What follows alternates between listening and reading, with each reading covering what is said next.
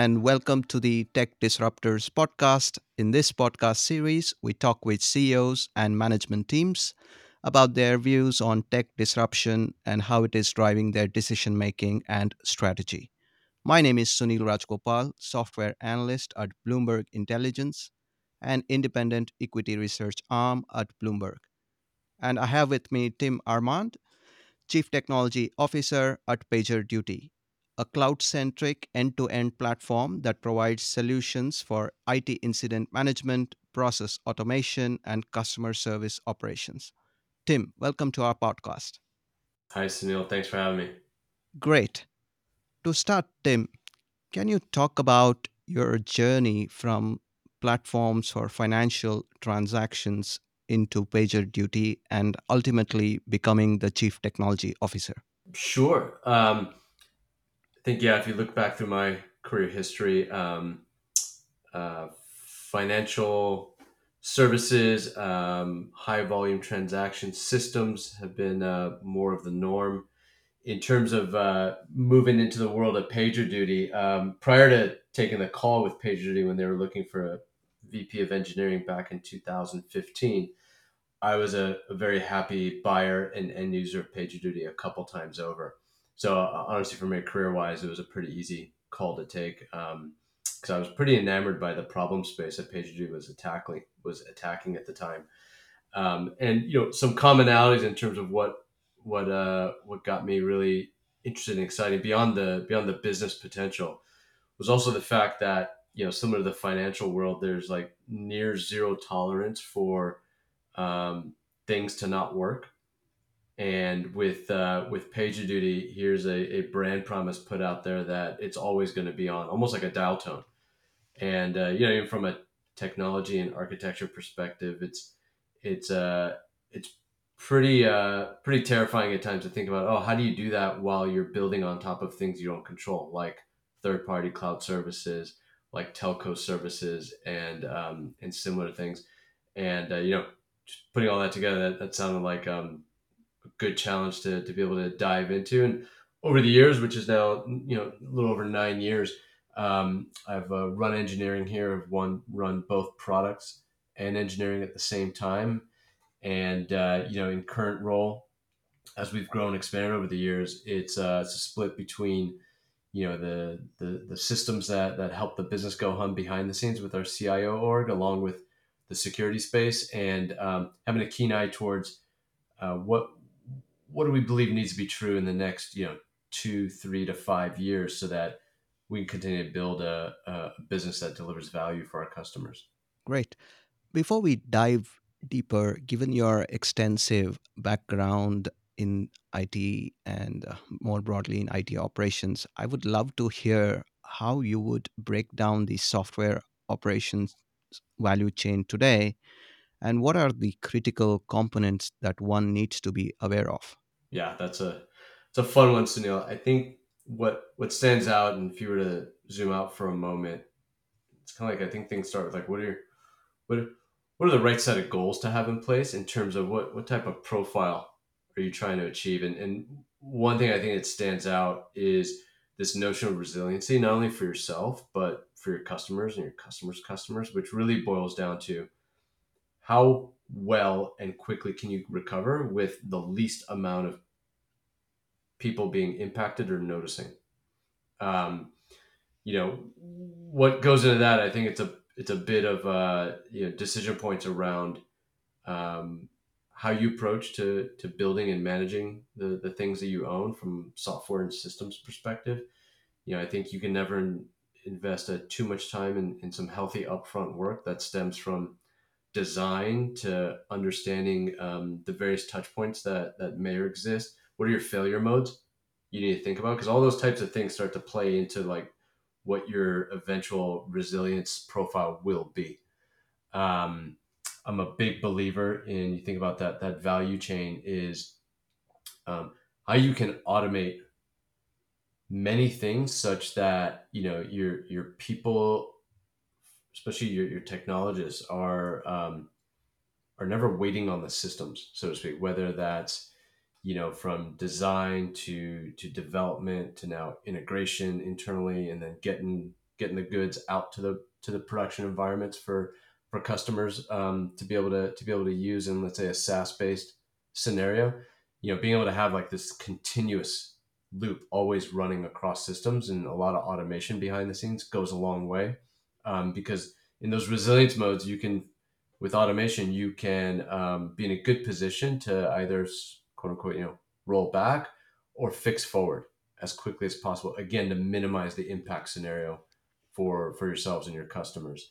Um, uh, i think other key points in that in that value chain comes into how you design and implement parts of monitoring parts of alerting such that in a way if you think about key measures that that that leaders like myself should always be looking out for is you know in a given time frame what percentage of things are being caught by you? Or versus what percentage of things are actually being reported in by customers? Um, and then you start to incorporate common practices around and tooling and capabilities and insights be able to facilitate you know healthy healthy response activities so that when you do get alerted or you get inform, informed that that something might be going into an unexpected state how well do you react? How well are you able to help automate certain tasks and things such that we're starting to graduate towards scenarios and systems that are more self-healing than requiring a ton of human interaction um, all the time? Um, and so you know putting all that together you know it's like it in, in a very selfish and somewhat biased way I, i've seen the dark side where there isn't uh, you know PagerDuty in the mix and, and some of these good practices and, and cultural norms deployed and I've seen it when when there is, and what a difference that makes. And we see that through a lot of our customers each and every day. From what I know, much of your career has spanned around critical, time sensitive, highly regulated, and privacy first domain that is uh, payments. And I'm sure there have been multiple IT related incidents that may have kept you up all night. Mm-hmm. Sure. the incidents could be because of a broken link api changes software updates etc how does one go about fixing those issues and how does pagerduty help in managing that chaos? Yeah, I mean that that's the that's the you know if, if finding ways to answer that question you know over and over in a repeatable, durable manner. That's that's utopia in a grand scheme of things. Um, the I, I think if we were to break this down, regardless of you know industry and whatnot, we're, we're, we're sitting in a world right now where many industries, many businesses, many verticals are in this um, in this transforma- transformative state that says my customers expect a digital first experience, and if I'm on the if I'm on the the brand side, name your industry, name your vertical, it doesn't matter. More often than not, not all things are as digital and as modern as they need to be from from both a technology stack perspective and operations perspective and a set of practices in order to deliver what the customer expects which is basically you know we live in this real-time world where everything has to work. I don't want to see spinners on my apps. I don't want to see any any delay in anything. And um, you know those those choice points around how you approach um, again think about that resilience factor i just spoke about goes a long way. Um, in very specifically with, with PagerDuty, you know, one the, the unique offering that that PagerDuty as our Operations Cloud offers is an end-to-end offering that allows you and or you know systems to to truly action and accelerate getting a whole bunch of unplanned and critical time sensitive work done that that shows up in different flavors across different parts of an organization but more often than not, inside technical organizations, it is about helping to pinpoint where is the highest probable cause for this happening? What's the rich situational context that's going to give me as much info as possible to either make the next decision or by leveraging part of what we offer, we've helped automate what those next things uh, need to be because we've we've seen it together multiple times over, and you know being able to then ultimately to classic scenario of like detect that a thing is happening, be able to actually um, understand the context in that analysis phase. And more often than not, that has to happen in near real time. Being able to mobilize the right people or triggering the right sets of um, things to be taken care of automatically in order to get to the next stage of resolution. And once you do all that, the real key thing is how are you going to learn from that, close the feedback loop, and action the things that need to be done so that you don't see that situation again. And so, and then our operations cloud offers capabilities in order to facilitate that entire end-to-end life cycle. So maybe we can double click a little bit on the platform. Can PagerDuty's platform be deployed as an on premise solution or is it a cloud only solution? 100% SaaS. All right. Okay. How do you integrate or keep up with the ever growing and changing software development, operations, and security landscape? And uh, how, how does Pager, how has PagerDuty evolved over time? Um, you know, the, the, you know, if, we talk about the security side, the security side is one that, that definitely tends to move and evolve the, the fastest. Um, I think uh, you know one thing we've we've done well. I think one it starts with you know how do you how do you organize yourselves with the right sets of experience and skills in order to be able to get to a point where you feel you're you're fairly proactive on the things you know about um, in order to be able to bolster and um, really manage a healthy risk posture overall? And that can stem from basic practices around like you know um, incorporating um, you know parts of uh, security in into your upfront design principles looking from a threat modeling perspective in terms of where the most prominent risk vectors how you get it how you get ahead of those and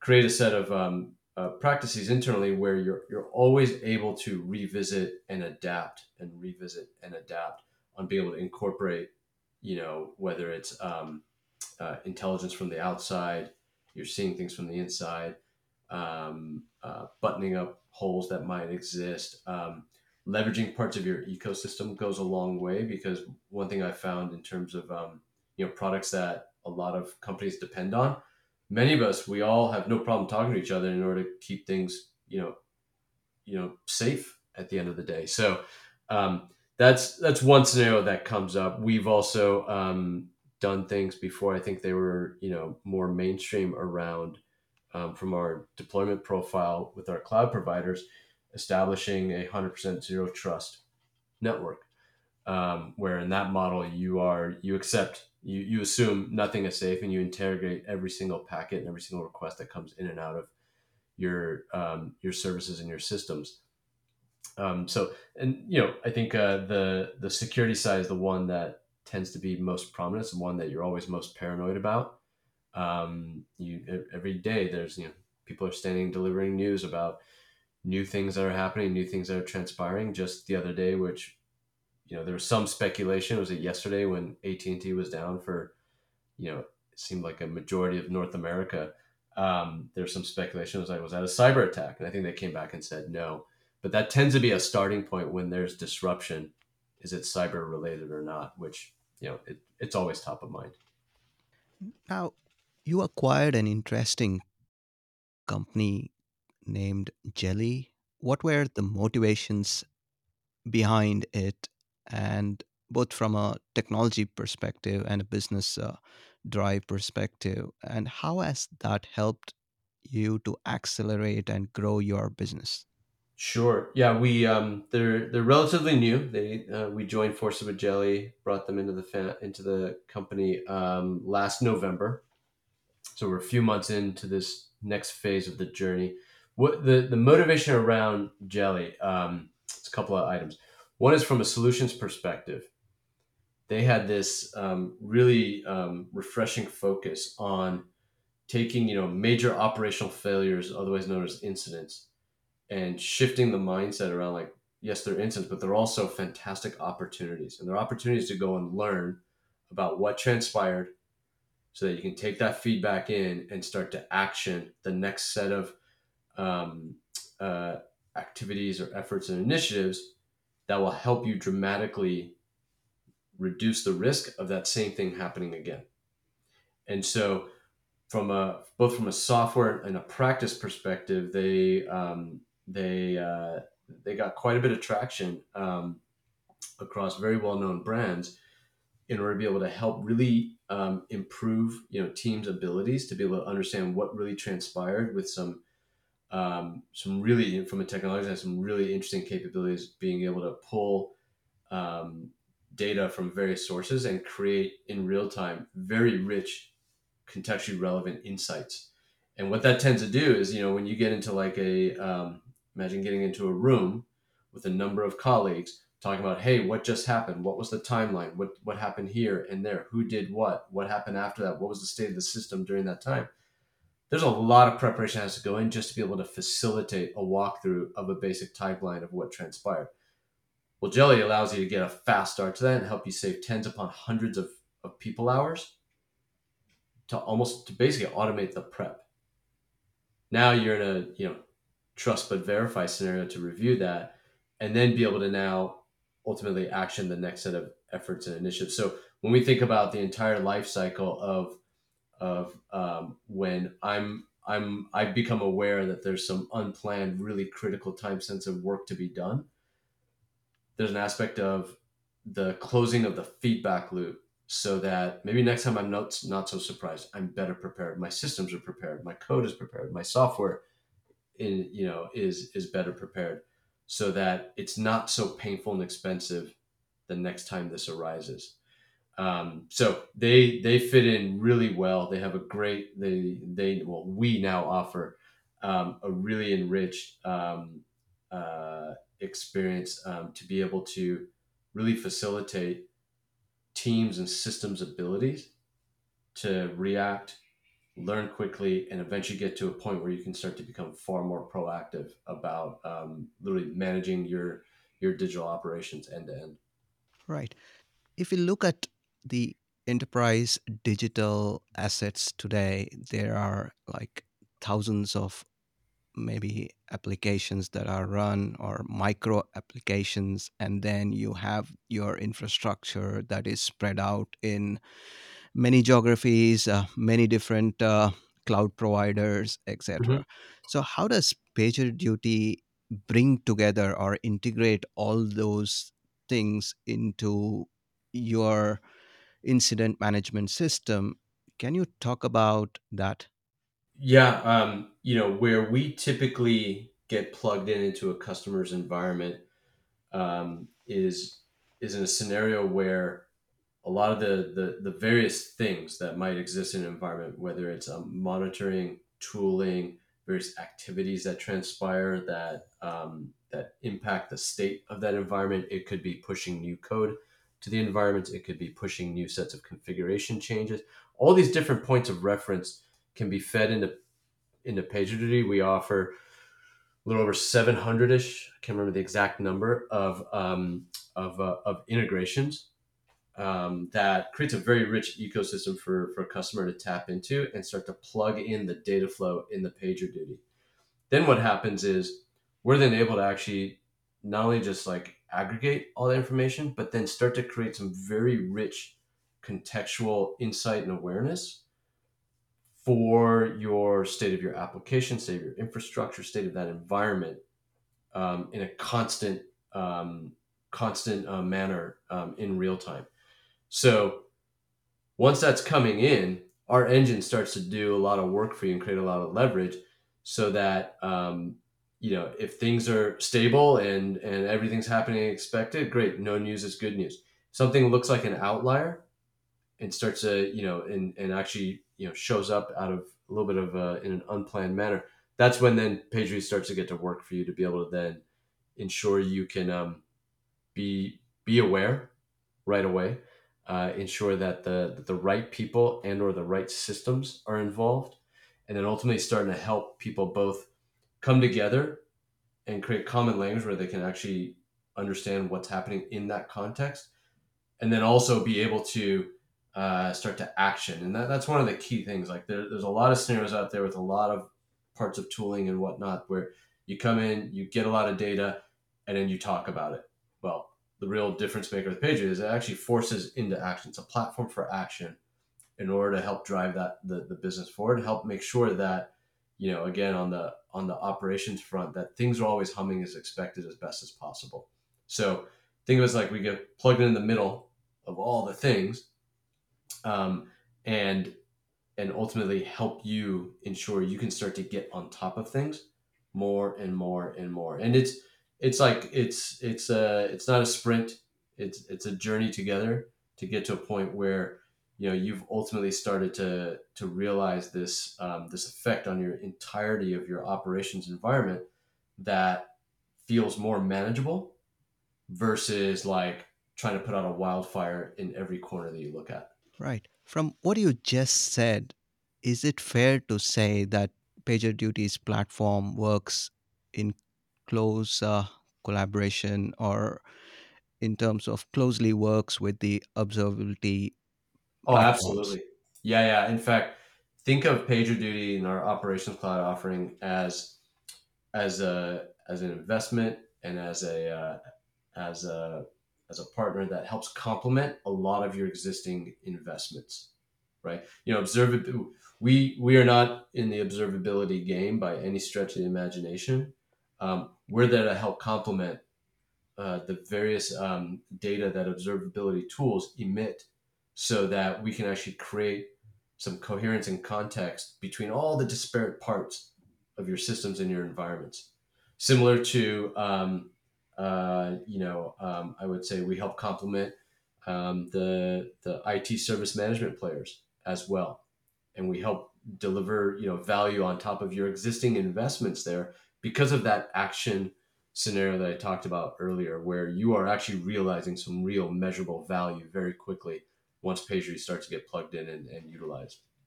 That's quite useful insight. So, going into the revenue model, can you Mhm. run through your revenue generation model? Is that seat based model or is it based on the number of connected nodes or applications? Yeah, it's um, it's a it's a combination. Um, predominantly uh, seat based. We also have um, some some product offerings that are also in a consumption based model, where um, based on usage and and you know kind of thing like tiers of usage um, that uh, that uh, we also price our, our offerings at. So um, there's some some flexibility baked in with the with the entirety of the operations cloud and the and the various capabilities that come into play. Um, so we like to, think that we we're we're there to help you know meet our customers where they need to be. Right.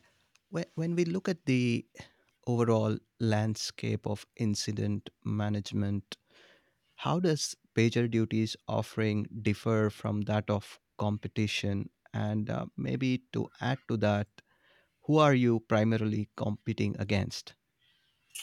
Um, from a differentiation perspective, one thing that comes into play is we've got um, a set of capabilities that um, go far beyond um, where most incident management um, uh, solutions sit, which is really around like the response side of it, right? Which is about ah, I have to get somebody or something's attention in order to respond to the to the to the interrupt to to the to the signal or the event or the monitor or the alert.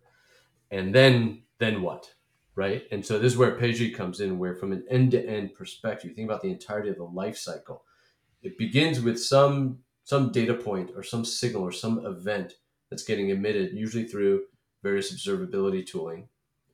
And on its own it means nothing or it might mean something but when you combine it with the various other integration points that exist for example you know the the highest the, the number one reason why systems and environments get to an unexpected state in some manner or some kind of failure mode is because change got introduced into the environment. Well, wouldn't it be great if if in real time you knew about all the changes that showed up not only into the area that I own, it might be an application stack or a particular service offering there, but what about all the other surrounding changes that might be upstream and downstream from you, from from my area? Because that's really important information to know for that context so that I can, you know, create that uh, really be able to diagnose. It's kind of like a doctor being able to have all the inputs and everything to be able to diagnose holistically and accurately. Um, and then be able to action that through parts of automation, whether that's kicking off a series of automated workflows that leverage data and some applied machine learning to be able to determine where might be the next place to go, or being able to help um, with uh, on the machine side with our process automation capabilities to be able to help teams and systems and services get into more and more of a self-healing state wherever possible right? Because if we can help save time in every one of these steps of the way everybody wins including the business including your business's customers so um, you know with respect to you know how applied machine learning and parts of ai being incorporated that's another differentiation factor that that stems the end to end of our operations cloud suite. And you know for example you know incorporating you know um, machine learning and uh, other parts of, uh, of ai is not new for us. Uh, we've been we've been doing it for the last seven plus years. Um, certainly the advent of generative ai has created a new dimension of, uh, of what could become across a across a platform offering like pagerduty and also what customers are are seeking and or tolerable of.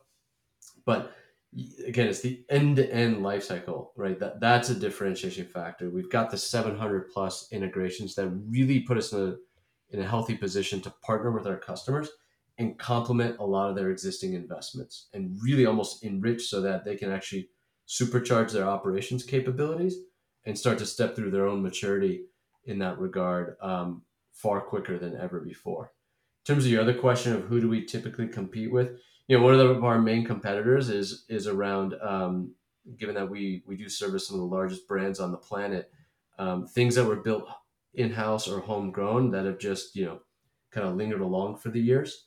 We we see that a lot as where you know organizations hit a tipping point, and then all of a sudden they're like, this is untenable.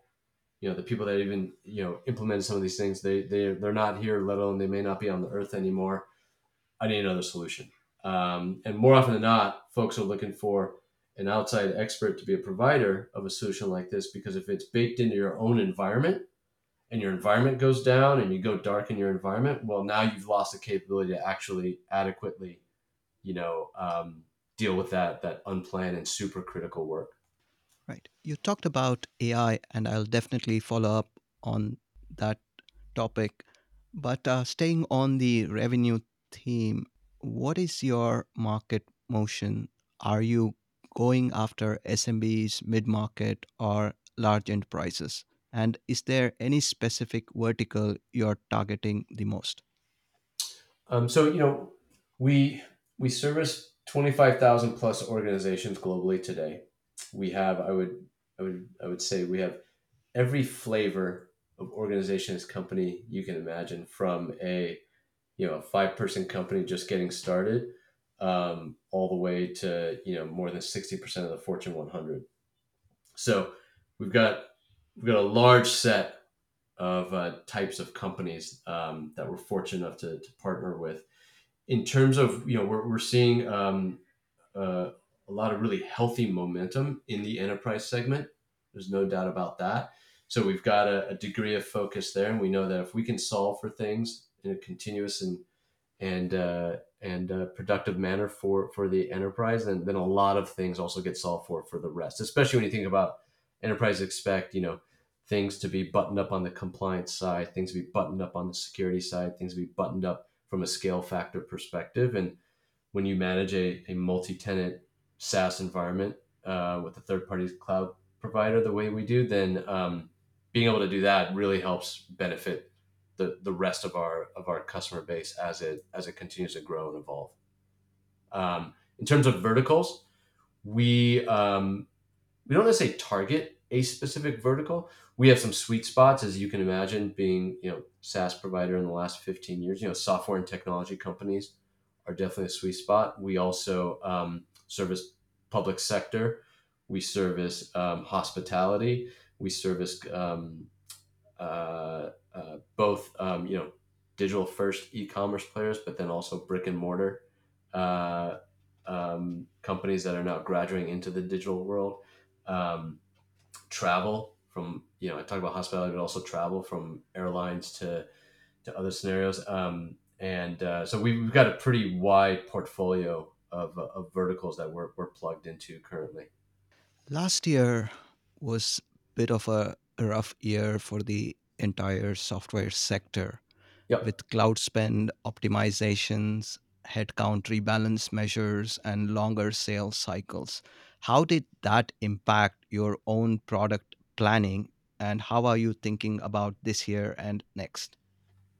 Yeah, from from a product planning perspective, um, it it definitely created, I think over the last call maybe it's the last two ish years, I think a, a, a healthy, um, almost like refined focus on ensuring that we are in the business of of you know delivering value for our customers, and it's not valuable until your customers really tell you that it is, so to speak, right? And you know, years past, we might have viewed like the the the most prominent value propositions we offer to be one set of of items, and now today they would they would become very different. So I'll give you an example.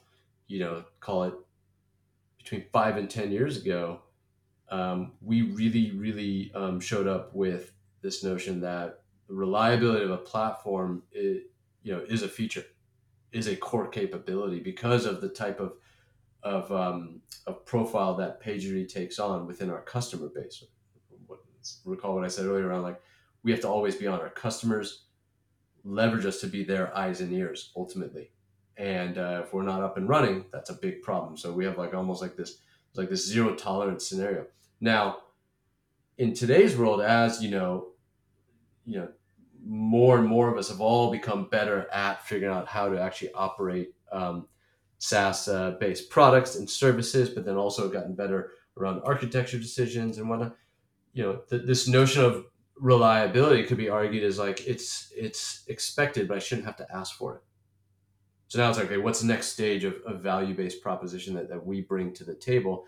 What we found is um, going back three years ago, we did an acquisition of a company called Rundeck that's become the heart of our process automation capability, which is around being able to curate and automate um, management and execution of, um, of run books, which are a series of could be tasks and or capabilities that that um, that get triggered when certain things transpire, certain events transpire, and so um, that's also now graduating into um, you know a set of machine-based automation we can help deploy in a customer. So just this notion of automation to create like that healthy leverage point for our customers because we know time is money. We know that companies are being asked to do more with less. And it's almost like I tend to ask questions of, of my peers is like it's like you know what how much percentage of automation can we help uh, bring about? Like how much of your work in these scenarios is actually automated? And what's a target percentage we can grow into together? That's where some aspects of differentiation have definitely started to show up. Um, time and time again we've been able to demonstrate that when when we get plugged in it's um, fairly short payback period, and usually that shows up in um, both called the number of these types of operational failures that tend to show up and really impact the business, but then also coupled with how much time are teams spending in these other types of scenarios that that we just don't know about. Because usually what we don't know is usually the the Achilles heel. So how do we surface a lot of that type of activity um, in order to help ultimately raise the productivity level of the of a company all in. So that hopefully that gives you a flavor of where, where we started to focus and re- refine our focus from an end to end life cycle perspective of where we can you know help create the most value for for, for our customers for ourselves and really help just make the let's make this crazy world of digital everything a little bit easier on us all Just very quickly, when you mentioned about uh, process automation, does that put you in competition with uh, players such as UiPath? Ah, uh, no, because the, you know the difference is you know with UiPath and other players in the robotic process automation um, world, this is more around um, being able to um, to stitch together specific types of tasks and or activities within, let's say, your your systems environment that uh, that that essentially take in you know the, the myriad of, of inputs to be able to adapt and still fulfill the tasks that are needed. Um, so uh, we, you know, robot, you know, player like UiPath typically will play kind of more in the in the back office scenario, whether that's with financial systems and go to market systems or IT systems that are traditional help desk oriented. Whereas our process automation sits with um, the think of it as like the, the, the developers and or the technologists that are in the business of operating um, live customer environment. One quick question on AI before we talk about big picture questions. How should one be thinking about incident management with growing machine intelligence, and how does that help you reshape your solutions, customer experience, and headcount requirements? Yeah, I think a healthy orientation comes down to like where's where are you losing time in order to put out the fire, right? And so is that in trying to find the right people with the right knowledge? If that's not defined somewhere, how do you go about doing that? Is that to understand the actual context so you can figure out the, the highest probability of the origin of the issue being in this particular area or due to these specific reasons? Um, um, you know, because there's various parts of like this this um, life cycle we think of when something shows up unexpected. Now, what do I do? What do my what do my other team members or people I've never met with and worked with before need to be able to know about and do? And ultimately, how do we then help accelerate getting whatever that work item is done in order to remedy the situation where that that unplanned interruption showed up? And so you know when you think about like like major operational failure modes that really impact uh, a business so much time is lost in identifying of an issue so much time is lost in teasing out the noise to understand wh- where's the highest fidelity of the signal where where's the really the root of this coming from or the highest probable origin of where it's coming from. Now, what do I do about it? Who do I need to help? What needs to get triggered? Um, how do you start to automate some of these scenarios? Because there are common patterns across um, across failure modes in certain environments. That's where again the benefit of PagerDuty kicks in, where we've been in the business for 15 years, 25,000 organizations strong, and there's a lot of patterns we picked up on that we'd be able to incorporate in order to be able to suggest and incorporate, you know, uh, various ways in order to solve something better and faster, more predictably, and ultimately get to a point where your systems and your people are, are operating at a higher proficiency clip. Um, you know, the, the the piece that I think most people ponder about, even myself at times, is like, how do you ensure that you know what what the I'll put in air quotes what the AI is spitting out is trustworthy, right? Is it right?